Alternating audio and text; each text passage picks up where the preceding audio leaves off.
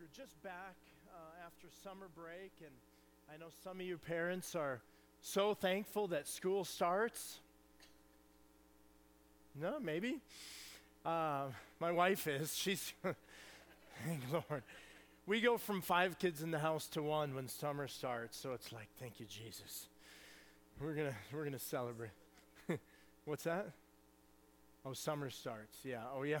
when summer starts, no, they invade. Who are these kids? How'd they get in here? Uh, where do you guys come from?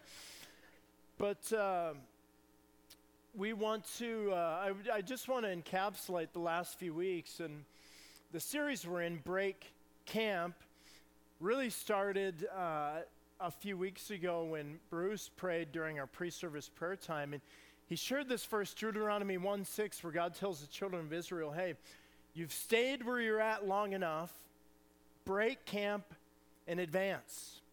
Move out. It's time to move into a new season of life. And maybe you've been stuck in place or spiritually just been uh, in the, uh, stuck in the same place. Excuse me. God uh, wants you personally to move out, but also as a church, uh, we felt like God started to speak to us, and Wes shared during worship, I think that day or the next Sunday, about Joshua and Caleb who went into the promised land. And Wes didn't know I was working on a message, which I shared a few weeks ago, about, about these two men of faith, Joshua and Caleb. There were 10 with them who said, No, we can't do it. But they were really fulfilling these the words of God who said, No, it's time to break camp and advance. And uh, today I want to I want to look w- with that as a bit of a backdrop. I want to look at the Gospel of Mark uh, one of my favorite books. I, I, resonate really well with Mark. And by the way, Mark uh, probably uh, is, is, Mark is probably writing for the Apostle Peter, is what theologians, uh, Mark wasn't one of the apostles, but Mark is probably listening to the words of Peter, who might not have been as eloquent as Paul or some of the other writers, but he had Mark probably write this gospel uh, is what most theologians believe. John Mark, who was Barnabas's cousin, he traveled uh, with Peter. And uh, I want to look at this first chapter, and I believe it'll speak to you and to us about our next, the next things in God. And some of the, uh, and really the topic is the immediacy of the gospel. I really want to challenge us today, and today's a uh, a big word for us as a church, really strategic, and I, I hope uh, will be visionary. So let's let's pray uh, and pause and and Lord, we turn to you now as we open your your word. We pray you'd open our hearts.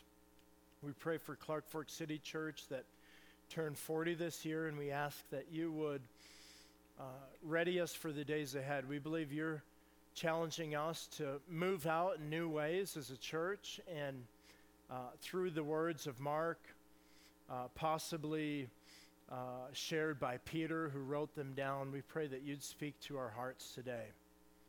God, we don't want to come and just investigate your word. We pray your word would investigate us, it would challenge us and equip us in Christ's name. I pray. Amen. All right, I'm gonna I'm gonna read uh, through part of this first chapter, and then we have three things to talk about. I wanna I wanna look at the next uh, trailblazers, the next to turn to the Gospels, and then the next towns and villages. Three kind of nexts in this first chapter of Mark in the immediacy of the gospel. Mark 1, verse 9, it says, In those days Jesus came from Nazareth of Galilee and was baptized by John in the Jordan. And when he came out of the water, immediately, everyone say immediately, he saw the heavens open, being torn uh, open, and the Spirit descending on him like a dove, and the voice came on him from heaven, saying, You are my Son, with whom I'm well pleased. The Spirit immediately drove Jesus, drove him out into the wilderness, and he was in the wilderness 40 days, being tempted by Satan. He was with wild animals and the angels were ministering to him. Verse 14 And John was arrested, and Jesus came to Galilee proclaiming the gospel of God, saying, The time is fulfilled, The kingdom of God is at hand. Repent and believe in the gospel. The word gospel means good news. And so we're, we're kind of getting a cameo or an insight into Jesus' initial ministry uh, and how he kind of started. Verse 16 passing al- alongside the Sea of Galilee, he saw Simon, who's Peter, and Andrew, the brother of Simon, casting a net into the sea, and they were fishermen. Jesus said, Follow me, and I'll make you fishers of men.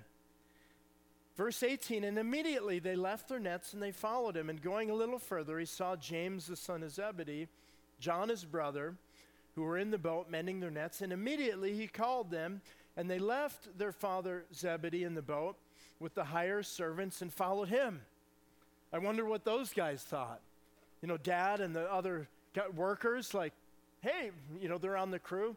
Jesus called us, see ya. They're going, wait, we have work to do. But they heard the, the call of God, verse 21. And they went to Capernaum, and immediately on the Sabbath he entered the synagogue and was teaching. And they were astonished at his teaching, for he taught as one who had authority. And he taught, uh, and not as the scribes. In verse 23, and immediately there was in the synagogue a man with an unclean spirit who cried out, What do you have to do with us, Jesus of Nazareth? Have you come to destroy us? I know who you are, the Holy One of God. Jesus rebuked him. Be silent. Come out of him. That's kind of cool, isn't it? Quiet. Leave. All right. And the unclean spirit, convulsing him and crying out with a loud voice, came out of this man. And they were amazed. so they questioned among themselves, What is this? A new teaching with authority? He commands even the unclean spirits, and they obey him. And even once his fame began to spread throughout all of the surrounding region of Galilee. Verse 29, and he immediately he left the synagogue and entered this, the house of Simon, and Andrew with James, and Simon's mother-in-law lay ill with the fever, and immediately they told uh, him about her, and he came to her and took her by the hand and lifted her up, and the fever left, and she began to serve them. That evening at sundown, you know, yeah, never mind. I think that part's funny.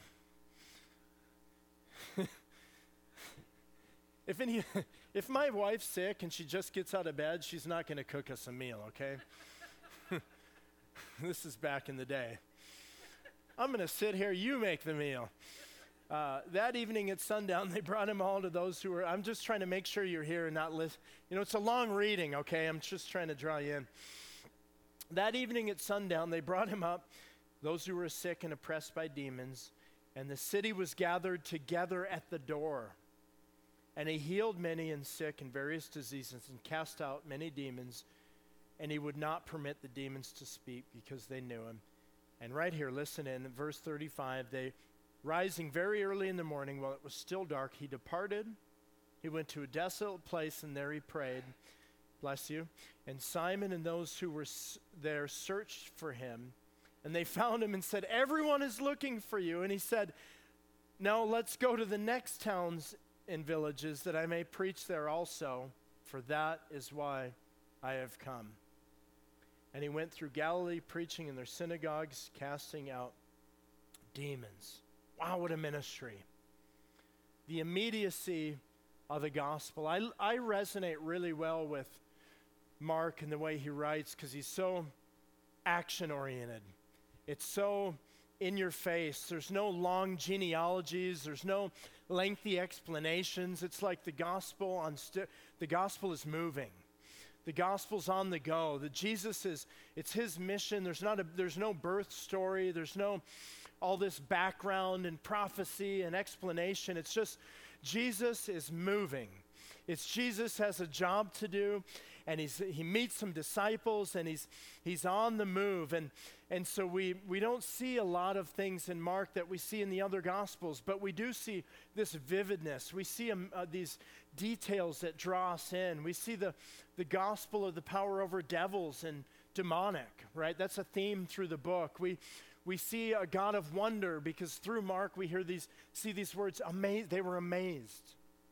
They wow, their jaw hit the floor. Like it's the amazing gospel. Mark writes in a way to just catch our attention and say, wow, God is, is big and he's powerful. Can someone say amen today? it's a gospel uh, written to the Romans and a Roman people, where Matthew, I believe, wrote to the Jews, Mark's writing to the Romans and catching this more secular culture and saying, wow, Jesus is an amazing Savior. But one of the things that caught my eye as I read this in terms of our series and where we're at as a church, it's a gospel of activity and energy. And we read this word a lot. I don't know if you picked up on it, this word immediately. In the Gospel of Mark, 40 times he uses this word immediately or straight away or henceforth, if you're King James only, right? Uh, but 40 times this word comes up, and it just in what we read, immediately out of the water, the Spirit came. Uh, the Spirit drove him to the wilderness, or immediately they left their nets. Immediately he called them, and immediately they went to Capernaum, and immediately there was a man in the synagogue. And immediately he goes and heals many. And, and rising very early, Jesus goes to prayer. We get this pace right from the start, right out of the gate. This the word is euthos. It's it's straight away. No, re- it means no reluctance. It means we're on the move. It means we're on the go. It means we're going to what's next. Right? It means that we don't have time to look back and complain about the past because God gripped our heart and immediately they left their nets. And I want to look at I really feel like today is about our, the next phase for Clark Fork City Church, and there's three next the, the next trailblazers or leaders, the next uh, people to be saved, and then the next towns and villages. And we get this idea from the Gospel of Mark that, that Jesus is serious about his mission. Right? He's serious about reaching the lost and John the Baptist kicked it, he starts it off. He's the first trailblazer. He's the one that prepares the way of the Lord. You got to forgive my uh, wildland fire cough this morning. Um, John the Baptist prepa- prepares the way for the Lord, and he comes preaching, and, and he prepares the way for this amazing, powerful ministry. But the first next that I think we need to look at and encounter and we see in Mark is these next leaders, these trailblazers, these people that Jesus would handpick. Uh, John the Baptist himself was even handpicked. Uh, God had a, knew him before he was born in his mother's womb. John came as a cousin of Jesus. His dad was Zechariah the priest, and, and John came preaching right before Jesus. Get ready, he's coming, he's on his way. Thank you. Cough drops are on their way. I've never preached with a cough drop, but I'm going to try it. Um,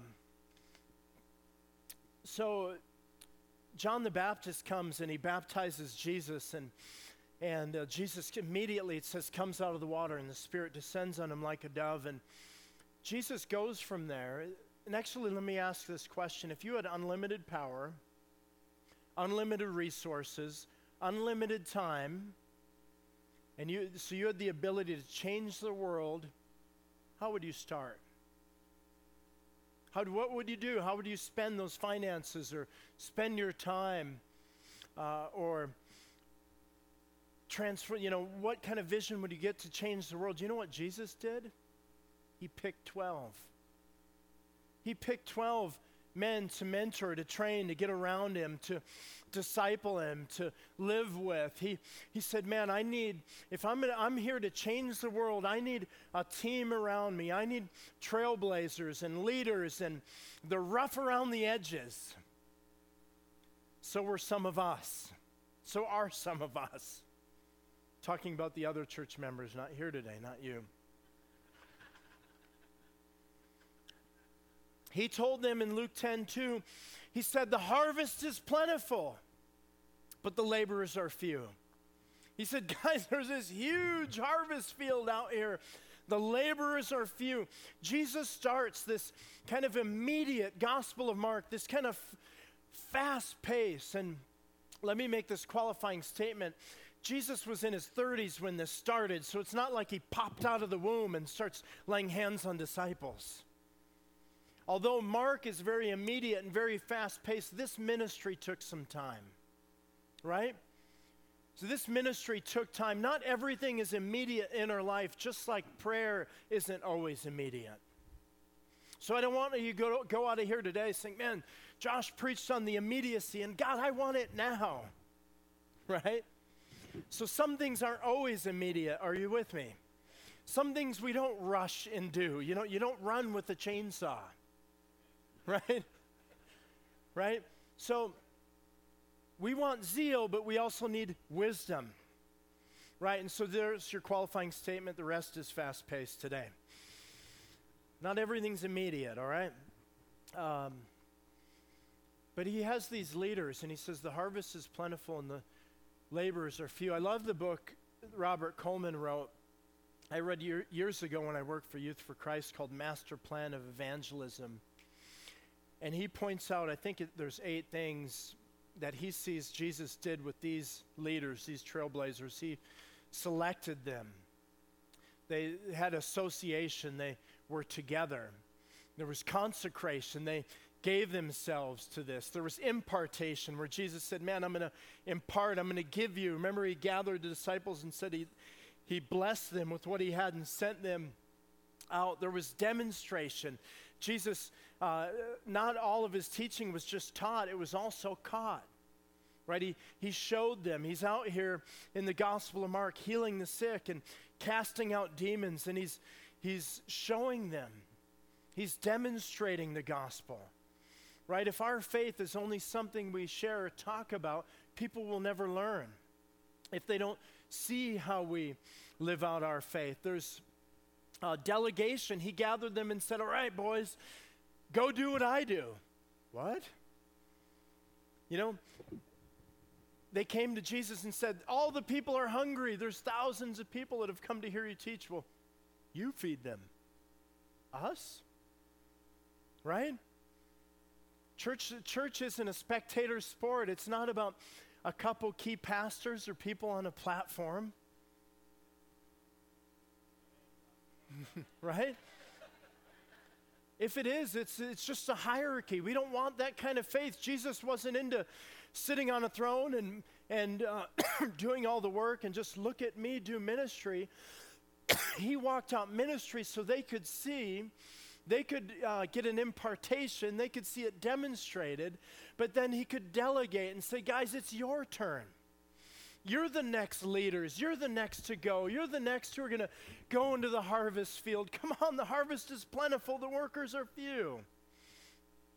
He did give them supervision. He watched at times and said, Ah, what are you doing? You know, more often than not with Peter, Peter, he's cutting ears off, kind of braveheart Christian guy. How many resonate with that? You just would like to braveheart somebody. Don't raise your hand. He just, ah, there's, you know, he gave him supervision. He didn't just say, all right, you know, he did, there's a difference between delegating and dumping. And these principles work in your home and church or in your business. You know, hey, go do what I do. You know, that would be dumping. He taught them, he delegated. And then there's reproduction. These were the leaders that he was going to count on to take the early church forward. This immediacy, guys, follow me. Drop your nets. This immediacy, this next, this next in their heart that said, hey, there's something new. There's something on the horizon. There's new leaders. There's new. And what happens in church, it, it's hard when people leave or move or go off to college, but God says, hey, I've got the next leaders or the next generation or some of you are, are sitting out there wondering, well, what do I do in church? And God's saying, You're next. And he, he wants to call you to this next phase where you follow Him. And that phase comes with an immediacy of leaving your nets, leaving what's behind, and saying, Wow, this is going to be costly. This is going to be tough. This is going to be a, a season where I really have to say, God, am I going to follow you to the ends of the earth and really be a disciple. And so I love the Gospel Mark has these next leaders, these next trailblazers. And so I wonder today, those of you saying, man, I, have just been on the sidelines, well, guess what? You're next. God's calling you to step forward and say, Here I am, send me. Right? Ministry leaders who can who can get around people and impart and demonstrate and really learn, really disciple. That's what Jesus' answer was for saving the world. Let me get a team around me. They were his 12. Number two, we see in the reading today, the next to turn to the gospel, these were the lost. And in Mark, we see in this immediacy of the gospel, we see uh, Jesus the evangelist. We see Jesus who's not just in the synagogues, not just at the big podiums. We see Jesus on the streets, reaching the lost, praying for demoniacs, going to Peter's house. She gets healed, cooks a meal, heaven's sake. But I thought about the, the next to turn to the gospel. Not only do we need the next leaders, listen, church, we need to be praying for the next to turn. And I think in our church walk, and there's so much distraction in our culture and the media, and do we really live a gospel centric life where we consider the lost? Do we consider not like a lost wallet or lost keys? I, I thought about that. What does lost mean? Because it can seem kind of churchy, right? Well, lost. Lost what? Am I, am I, what does lost mean to the Bible? Uh, my son's great because he's, he's, um, he's like my reminder. How many of you have a reminder app? You can make a little tone, and well, my, that's my son. He often accompanies me to church, and Jess comes with the girls. We, because I come earlier than she does, and we're here early setting up and getting ready. And, and he says, he has this list Dad, you got your phone? Yep, got your wallet? Got your keys? Got your Bible? Got your coffee? And it's all like in the first like 30 seconds, I'm like, thank you, Lord, for my son. And what's really bad is sometimes he'll say one of those, and I say, yeah, but I really don't have it. Um, yeah. Oh, oh, no, I really did for you. You know. So, what does it mean to be lost? And there's a few scriptures I want to point out, like Luke 19:10. Jesus said, "The Son of Man." And it, it's one of Jesus' mission statements. It's why he came. Anyone want to know why Jesus came to the earth? He said, For the Son of Man came in to seek and to save that which was lost. In Luke 15, there's the parable, parables of the lost coin, the lost son, the lost other thing. What did, huh? Oh, sheep, yeah, that. you little lost sheep, come into the fold. You lost sheep. See, God, you got your phone, got your coffee, got your keys. Squirrel.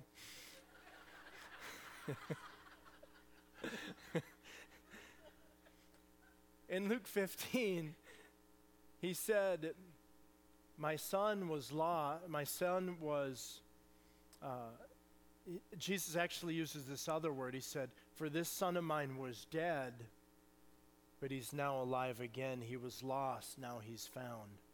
Lost isn't like keys or your phone or your wallet or money you lost on the stock market. The parallel of lost literally means dead. It, like Jesus said in Luke 9:60, let the dead bury their dead. This guy said, "Well, let me bury my dad. I want to follow you, Jesus. I really want to get in the game and really come reach the lost. I really want to get into this. But uh, his dad isn't literally dead. He's not asking to go to a funeral. He wants to, like, be with his dad through the last years of his life. Let me bury my father. Let me take care of him until he's gone. Then, then I'll turn. And Jesus said these stunning words let the dead bury their dead. No, get in the game, come now. That's similar to the word lost. When he said, My son was uh, lost, but now he's found. He was dead, but he's alive. See, lost, or, or, another time this is used with the 12, with the 12 that Jesus picked, Jesus refers to Judas. Later in John 17, he says, um, I have guarded the 12, and not one of them has been lost except the, the son of destruction, that scripture might be fulfilled. Judas was lost. He was, he was gone. He took his own life. Jesus saying he's lost or he's dead. And that's what, when we talk about lost, we mean lost in our spirit. And so the next lost to be saved in Mark, Jesus goes into the harvest field and he's healing the sick and he's setting people free. And Jesus, the evangelist, has this immediacy in his heart. Let me ask this when you started reading the Bible and captivated by Scripture, I know for me, I didn't read the Bible to get a sermon. I didn't read the Bible to learn Greek or Hebrew. I didn't learn the Bible or open this book to, to, to uh, become a better leader or become, have leadership skills. I read, I dove into this book because I was lost. I was drowning. I was, I, I was nobody. I didn't have anything. And the Bible are words of life. I read this because it revolutionized my life. I read it, and, and what captivated God's heart started to captivate my heart. All of a sudden, I wanted to reach people and I wanted to reach the lost and I wanted to let the dead bury the dead and do everything I could to follow the Son of God. Do you remember when you picked up these words of life and it moved you in such a way where you were moved by what moves Jesus? You know what moves him? The lost. The Son of Man came to seek and to save that which was lost. I think we're coming into a phase where the next lost are going to be found. Come on, the next son and the coin and the sheep. Right? Those who are lost, they, they lost their way. They're, it's not like you, they lost their phone, their iPhone, they need to go to Verizon to get it fixed. No, they're, they're, they're lost are the living dead that need to find spiritual truth. And Jesus has this immediacy where he's like, no, let's reach the lost. We've got to, guys, if we're going to break camp and move, not only, right, not only see new leaders raised up, but reach the lost, the next lost. And the, the next, next in the message, I, I want to read this part again because we've covered a lot and conclude with uh, point three, but verse 35 rising early in the morning, it's still dark. Jesus departed to a desolate place, and there he prayed. Right in the center of this very immediate, moving, fast paced gospel that's Mach 2 with his hair on fire. You know, it's, it's Jesus just boom, boom, boom, boom. He gets up early and he, it's like he all of a sudden slows down and, the, and he stops to pray. What's interesting about Mark, the whole book is this way, right up to the Passion Week. Mark, it's like Mark kind of cruises through this mission of Jesus, right up to Passion Week. And it's like if a movie, Stacy, if you were making one of your films or movies, it'd be like almost fast forward. How many like that kind of pace? I know Bruce confessed last week, he likes everything chill right? We need to, it takes all kinds. I'm a little more this way. I'm a little more ADD on steroids. You know, boom, boom, boom. What Mark does is he moves through the gospel, moves through this story right up to Passion Week, and then it's like slow mo. Then he just pauses, and it's like all of a sudden, it's this is why the book was written. And the book kind of climaxes on this point where the Roman centurion, right at the cross, says, Truly, this is the Son of God. And it's like it all comes to this point where Jesus is going to die on the cross and, and for our sins. And it's, it's why he came to p- be the payment for our sins. And so, not only does the book slow down there, in our reading, we see this kind of immediately. Jesus goes out to pray. And we finally think, okay, he's going to slow down. He's not going to drive us so hard. He's not going to keep moving. Jesus, why don't we? They're all looking for you right? Then they came and they finally found him.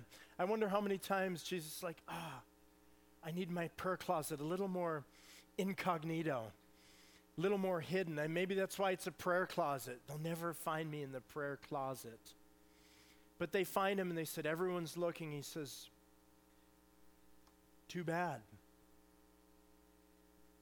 We must go, let's go to the next towns and villages and preach there. That's why I've come. I've come for what's next. I've come to reach out. I've come to, to go into the harvest field. I've come to uh, plant. And the early church got this because they went from town after town and Antioch and Philippi and Corinth. They, they, were, they weren't just going to church, they were the church going. Right? Church isn't about just coming and sitting in the four walls and being in a building. We're the church going. And I want to take a few minutes and talk to you very specifically about the next towns and villages. Jesus had this, the, Jesus the evangelist is now Jesus the apostle going, there's more out there. Right? There's next for us and the, the next for Clark Fork City Church. I want to I want to hit on that. I was really moved listening to Steve Oliver, who leads our family of churches, Regions Beyond. He talked about uh, a group of people we actually gave to in Burundi. You know, our church family actually owns an amazing piece of land in Burundi. That piece of land was one of the killing fields. And they bought it and said, We're going to redeem this land for the gospel and build a church there. The problem was, all the leaders in that group uh, were put on a hit list. Do you know why? This will catch our attention today. I know we have a lot of struggles in our own lives and nation, and there's fires down the street, but do you know what they were facing? a hit list because they were feeding the poor. They're feeding the poor and they're put on this hit list, so they have to flee. Now, listen to this. This blew my mind. They had to flee from Burundi, which is in like civil war, to Rwanda. Right? Well, that seems like a safe place to go. The next towns and villages, you know what happened when they go over to Rwanda? They pick up this program thinking, well, we'll get back to Burundi. They pick up a program, Farming God's Way, and they start farming this uh, stevia, sugar substitute. It's like out of a plant leaf. They crush it. It's, and they become one of the, the, this is just recent history, in the region, one of the greatest producers of stevia in the region for the purposes of God. So they're farming with church people, raising funds, and uh, farming God's way and they're believing that we're going to get back to Burundi because that's where He called us, but they land in Rwanda. Guys, listen, God is calling us, I believe, as a church to the next towns and villages. Where are the things, and, and sometimes that's out of persecution, that's sometimes out of unrest, that's sometimes out of moving. Maybe you've recently moved here and God moved you to Missoula, Montana, and you think, Lord, uh, why here? But uh, God wants to get us moving, can someone say, yeah? In this series, um, Break Camp and Advance, I thought of this illustration, and I've never seen this, but uh, an eagle, when it wants to get, it, get its, and I'm not Mr. Biology, eaglets? Are they called eaglets? When he wants to, he or she wants to get his eaglets to fly, have you, do you know what they do, an eagle in the nest? Because the nest is comfy, the nest is warm, the nest is nice. The nest is where they're born, they've been fed, and you know, mom and dad come and drop in the fish or whatever, worms. You know, they don't want to leave the nest, but they start taking their claws and they start pulling apart the nest because it's been layered with feathers and whatever, fishing line or leaves, moss, whatever they can get in there. The nest has been comfy, but the eagle starts tearing apart the nest. And what's underneath there is these sharp, pokey sticks. And the eagle's, ooh, I gotta move. That's like Jesus at God at Mount Sinai. You've stayed here not long enough.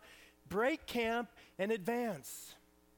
It's time to move out. And there comes times in church life and church history where God says, hey, it's time to, time to break out. It's time to break up the nest. And what he's saying is, what, what the disciples are saying, let's go back. They're looking for you. And he's saying, no, we need to go to the next towns, the next villages. We need to, we need to go to reach the next people, find the next leaders, find the next lost. You guys with me today? So, in a way, um, part of my job, although we're not going to tear down our nice building, we need to ruffle the nest up a bit. And about a year ago, at the summit, we hosted a conference, a Regions Beyond conference here. Um, Steve Oliver preached a message called uh, A New Map. Was anyone here that day? He gave us blank pieces of paper, and we, we um, I don't think I need this one anymore, but we rolled up blank pieces of paper and came forward and, and held it up, symbolic of a new map in life. God, what's next for me? And you guys may not have known this, but I came up and held up this piece of paper and said, God, what's the new map for our church? And you know what? Almost immediately, I felt like God said to me, uh, Clark Fork City Church isn't going to be a church just in one location, but you're going to have three more locations.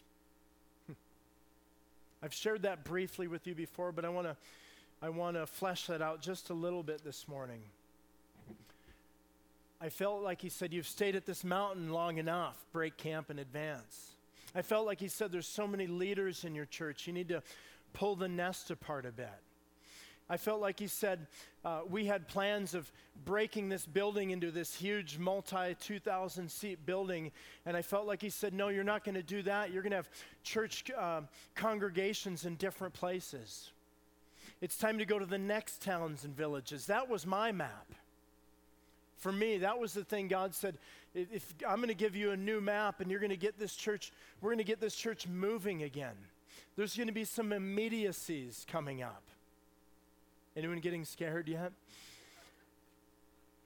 Uh, and so, actually, we've been sharing this, and uh, right in October, one of these congregations, and it, it, actually, some churches call, when they move to a multi site situation, they call those churches campuses. I don't really like that because I went to the campus at the University of Montana. Campus speaks of a location, I think a congregation speaks of people. And I believe, like God said, you're going to have several congregations, all with the same church name, all with the same vision, all with centralized finances, all with the same thrust, all with similar events, but you're going to break up and have different services, and that's how we're going to reach this region, the next towns and villages. You know what God did? He said, This. What you're going after isn't enough just maintaining at 2811 Latimer. God wants us to have the next towns and villages. Right? So we're doing that. We, we're responding to that word. And in October, our young adult team that meets up in Ben and Heather, John and Sarah's home, Haven's home as well, don't forget Haven, uh, they're, mo- they're going public. They're taking their Sunday night home group and they're moving downtown. Hey, they're moving downtown Sunday nights. Why? The next towns and villages, the next leaders, the next the, the next lost. Because we're not, we've realized we're not satisfied with just staying the way we are. We believe God wants to expand us. We want to fulfill the word we got years ago out of Isaiah where God said, stretch your tent curtains wide, right? Strengthen your stakes. Go to the left and the right. You're going to grow. Well, guess what, guys? That time is here. That time is now. Our next is now. Are you willing to be brave enough or bold enough for your next to be now to walk into the immediates of God? Are you willing to say, hey, God, I'm, I'm willing to say, what's next? I'll follow. Now, Ben and Heather and the team aren't, they're not leaving here. We're just doing more. We're just expanding. Like Jesus got his 12. The, Jesus knows that I can't save the world on my own. He picked 12 and they went and did it and they built teams. And from there, the gospel went around the world. Are you following me today? That's how he changed the world, right? And so, Ben, Heather, any young adults who are part of your group, would you guys stand up?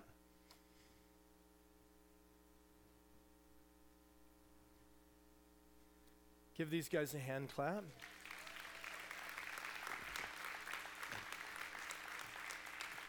Thank you. They're going to the next next town and village.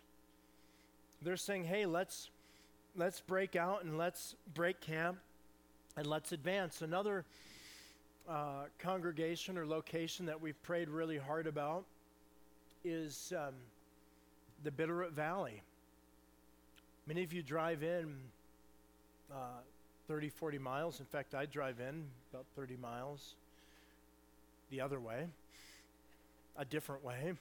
It's what we do in Montana. We commute where Ray and Sue are from, and in uh, England, they walk to church. You know, your church is down the block. We drive, right? It's not a big deal. But uh, we've had over 40 members in our church that uh, part of our membership who live in the Bitterroot. They, you know what? Those 40 members have 30 some kids. Talk about fill the earth and subdue it. They take that Genesis literally. They're like a Mormon colony down there. I don't know what they're doing.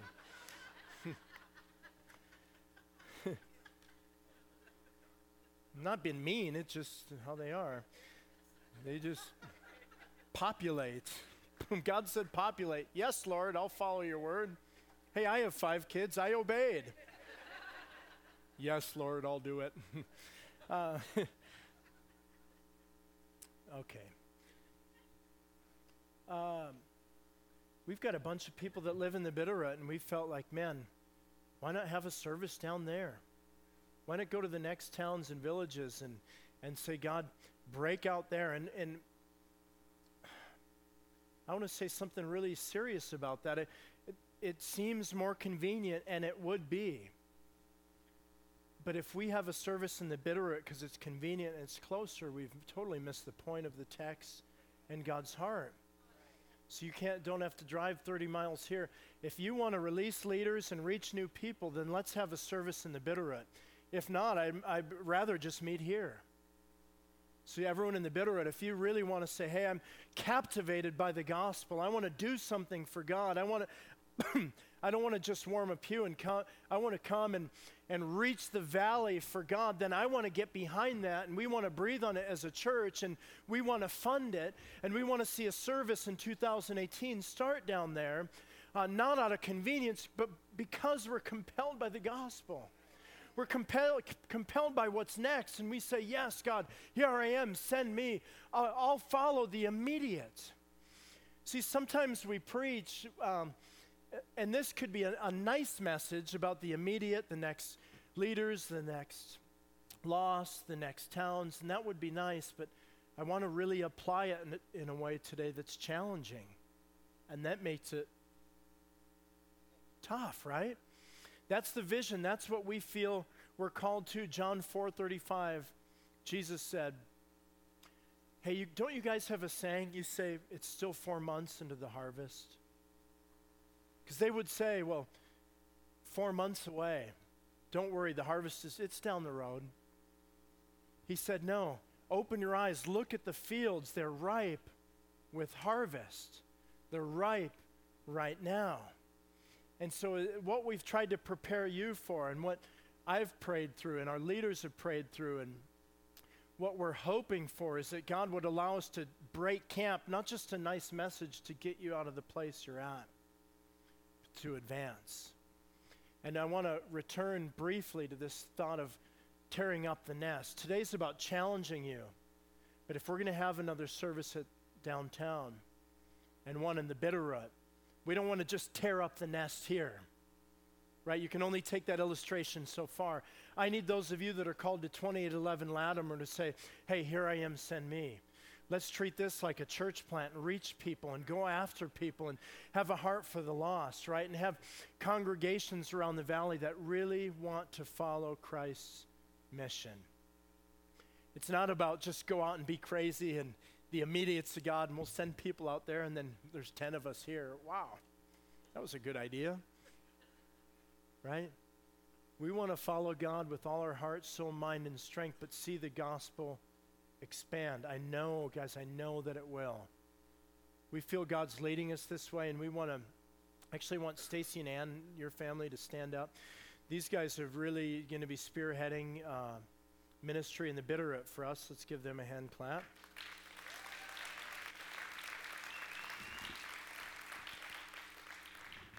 Heather, you guys, uh, you and your team can come. I want to take a moment to uh, pray, and then we'll conclude in song.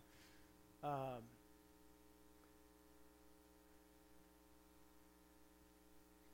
maybe there's things you've held back from Jesus today, and it's not just about church planning. going for the gospel. Maybe there's things that you've held back, and the next of God's have been stymied because there's things you haven't wanted to surrender, and maybe today's the day to do that. Maybe today's the day where you open the Bible again and you're motivated not just by study and not just to like for a sermon or your home group, but you're motivated by the words of God that compel us to reach the lost. And I, I want us to be moved by the things that move Jesus. I want both Jesus the leader, Jesus the evangelist, Jesus the apostle, his heart in Mark 1, those immediates. And I, I think there's some amazing immediates coming for us, guys. I, I believe it with all my heart. And we're willing to say, Lord Jesus, if you're going to tear the nest up a bit to get us moving, so be it. We want to be faithful to you. And so I'd like you to stand today and, and maybe just uh, open your hands in front of you if you'd like to respond to Jesus today in a way of saying, Hey, Lord, here I am, send me. Maybe it's part of the team in October that says, Hey, we're going to we're going to move to a night service downtown. We're going to we're going to help lead down there. Why? Not to just get out of here, not just to have a different kind of feel to a meeting, but to reach other people. Maybe you're you say, "Wow, I live in the Bitterroot. I didn't know about that," and I'd love to. Uh, I'd love my heart to be turned to the gospel. I want to catch what Jesus had when he went away to pray, and the disciples came and said, Hey, they're looking for you. No, next towns, next villages. Really, today's about what's next. And Lord, would you please revolutionize our heart? Let us see the radical Jesus who came in in an immediate way and turned the world upside down with 12 leaders and a band of roving fishermen and tax collectors. They, they've turned the world upside down, and we're even we're followers today because of what happened. And I think of the disciples who went from town to town and church planted and went. God, would you take that kind of next message in us? Yeah. Yeah, God. And would you break, help us break out? Give us passion today, even as we leave here, to see the lost in a different way. Yeah. Christ's name we pray. Amen. Hey, I know we'll, we'll take some time over the next few weeks and even talk about details. And I know Heather and Ben have done a great job talking to their group and even here saying, hey, we're starting a Sunday night, October 8th, I believe it is. Uh, but even the Bitterroot, you might go, wow, well, that's new. That's, we're gonna, we'll take some time. We're going to meet with those of you that live down there and flesh that out a little more. What would that mean? And so I want you to leave here today more inspired than having questions. We'll answer, we'll figure out the questions later, right? Sometimes uh, my job as a leader is to turn us towards what's next. I, I think Jesus in Mark, he was, it, as you read that chapter and read that first part of Mark, it's almost like Jesus in his ministry is leaning forward. You know, does that scare anybody? What happens if you're leaning forward? You have to walk. Some of us have either been sitting down or leaning back in our faith, and He wants to orient us forward so we start to move. Right? That's what today's about. Amen? Let's sing and then we'll dismiss and take on the world. Right?